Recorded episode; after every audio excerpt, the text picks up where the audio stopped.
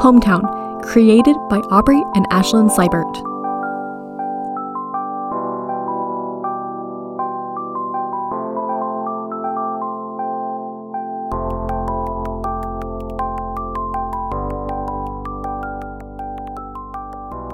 Hello and welcome back to Hometown. I'm so glad you're here. Today you'll hear from Lauren. Something about her story really stuck with me, and I hope it does for you too. Okay, whenever you're ready. Wait, just like that? Well, how do I start? It's up to you. You can start by introducing yourself if you'd like. Okay, well, you can call me Lauren. I grew up in this town with my parents and my little sister, and I'm here again now. I haven't lived here my whole life. I've floated around a fair amount, but I always come back here, I suppose. Um, well, I'm twenty-eight. I graduated from the high school here ten years ago. And after you graduated? I didn't go to college, if that's what you mean.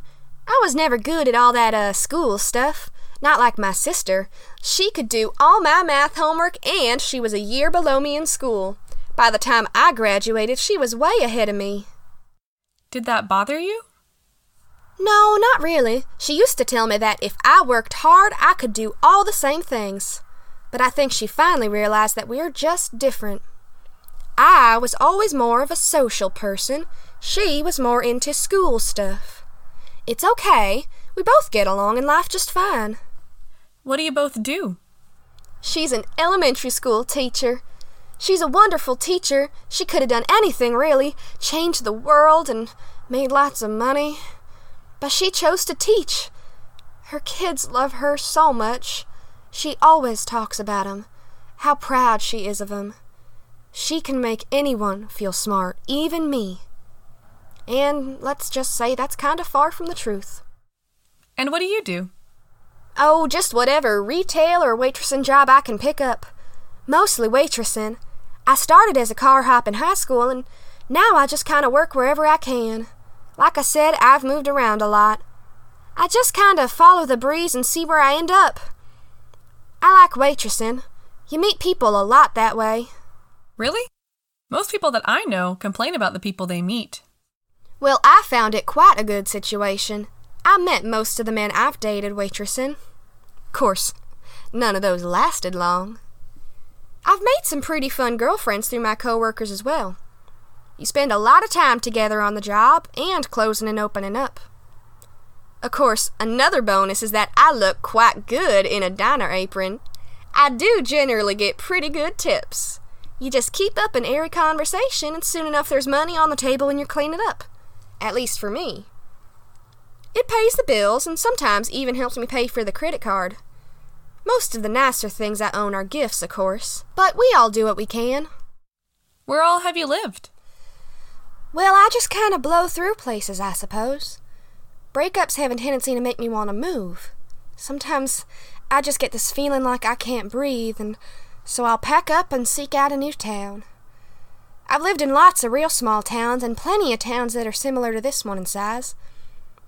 But I've also spent some time in big cities, like Dallas and Atlanta and such. I like being in places where I'll be seen. I also like living in larger areas where there's lots of good shopping and appreciation for fashion and such. But I think I always knew I'd come back here eventually. I'd come and stay here with my sister if I was between places for too long. She used to always have a place for me to stay. Whenever I was ready, she used to welcome me back. Used to? Yeah, she had to move to a smaller place recently. But she still says I'm always welcome. There's pretty much nowhere for me to sleep, though. I don't really sleep too well on floors. But you live here now, right? Yes, in my own place for now. I found a cheap apartment. I moved back two years ago, actually. It's probably the longest I've stayed anywhere since I moved away the first time. I was living with my ex-boyfriend for a while in a nicer place, but it was time to move back. What do you feel connects you to this town? Why do you think you always end up coming back? I've always thought of home as a place to land when you fall out of another place. And that's where here is. That's a big part of it. I've fallen out of other places a fair amount. And of course I like moving around, but it isn't like I'm pursuing some far-off dream when I leave, except maybe finally finding a good man to take care of me, getting married, not having to work at all anymore, you know. I see. Oh, come on, sweetheart, surely you dream of that kind of thing, living in a big house all day and falling in love. No? Um, no, not personally. Well, I sure do. Hopefully I'll get there someday. Most of the men I've been with back out as soon as I try to get them to commit more. I guess they don't really take me seriously. But I don't really know how to change that. A lot of people don't really take me seriously, actually. Like at my jobs. Or at school back in the day. What makes you say that? I don't know. I don't think my teachers tried as hard to help me understand things. I always felt like I was annoying them when I asked for help. Like, I was this ditzy blonde who really thought she'd ever learn chemistry. And then, of course, my classmates. Well, I was popular. I was a cheerleader and homecoming queen, but a lot of the less popular girls seemed to think they were better than me somehow. Hmm. I think my sister's friends disliked me, but maybe that's just pretty typical for high school. Well, I don't think that anyone's completely satisfied with their high school experience. That's probably true.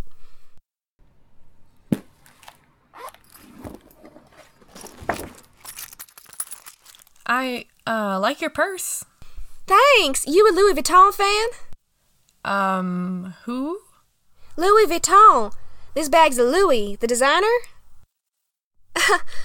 Well, it's it's my favorite anyways. Of course, I always enjoy a good Tory Burch or Kate Spade. I used to own a Prada bag once upon a time. I'm still not making sense to you, am I? I'm afraid I don't know much about fashion designers. Most of my purses are just from whatever department store. Well, a lot of mine were gifts, but I only have this one now. What happened to the other ones? Did you burn them after a breakup? Oh, no, nothing quite so dramatic, but it's kind of a long story. Well, we have time. Well, it was a little more than two years ago before I moved back here. I was living in Atlanta, working at a restaurant. Dating a man who took real good care of me. He bought me this purse and a few others, and some real nice jewelry. He liked to see me all dolled up when we went out with his associates. And of course, I always liked to get dolled up. I had lots of nice things back then, not just purses. I'd been living there for about six months. Me and this guy weren't getting serious or anything. We never talked about marriage, but we had been living together for a few months, and it seemed to be going well. Well, one day at work, my boss comes and tells me, and he's real flustered and unhappy about it, let me tell you, that someone is on the line for me, and they won't stop calling till I talk to them. So I hurried over to the phone. I knew if I took too long, my boss would sure be unhappy with me. He already kind of had it out for me. You see, he didn't take too kindly when I told him I was already seeing someone and couldn't go to dinner with him. But at that moment, everything changed. On the other side of the phone was a nurse from the hospital here in town. She told me that my sister had a heart attack just that day, and that the whole time my sister kept telling the nurse to call me and tell me. So she did. I finished out the workday in a blur. I didn't know what to think. I don't know anything about medicine. I had no idea if it was the sort of thing where she'd get some pills and be fine, or if it was something she'd never recover from. That night, she called me herself, crying. She wasn't sure what she was going to do. She had to spend at least another two nights in the hospital, and then there were all the other bills, and possibly a surgery, and then prescriptions for most likely the rest of her life. You know, she's just on a teacher's salary, and her husband don't make too much either. Plus, they had the two kids, and, well, you know how it goes. When I got off the phone with her, I did some deep thinking. I thought all night. I didn't talk much to my man. I lied on my back, just staring at the ceiling, thinking. A good deal more thinking than I had ever done. Mostly, I, I just stick to my gut, but this, I really had to think about this.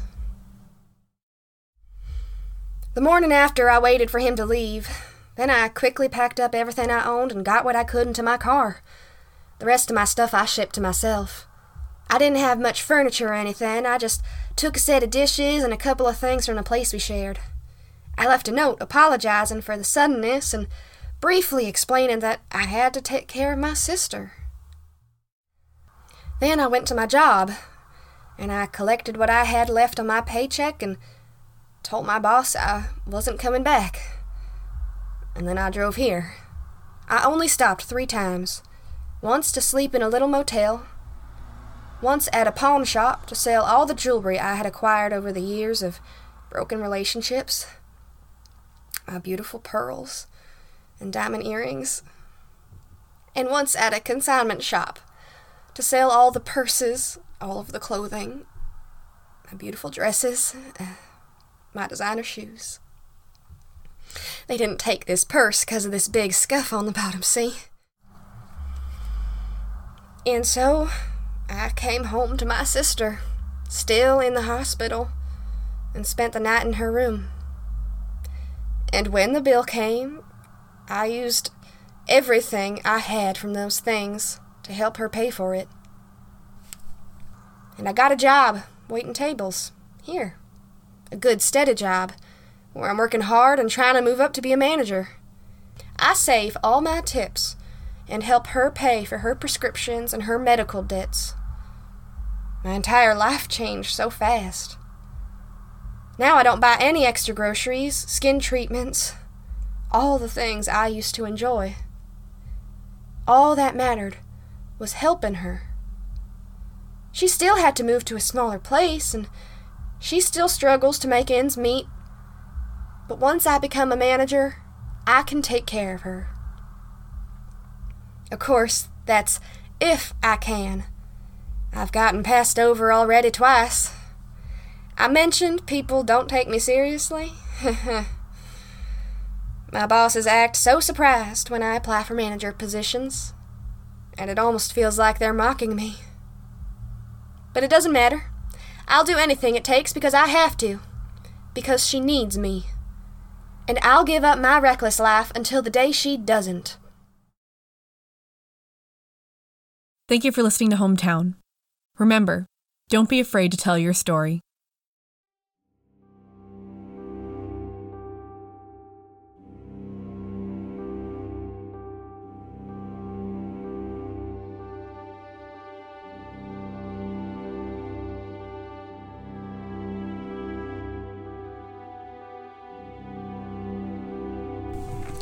Hometown is created by Aubrey and Ashlyn Seibert. Today's episode featured the voices of Aubrey Seibert as Kiera and Sarah Wheatley as Lauren.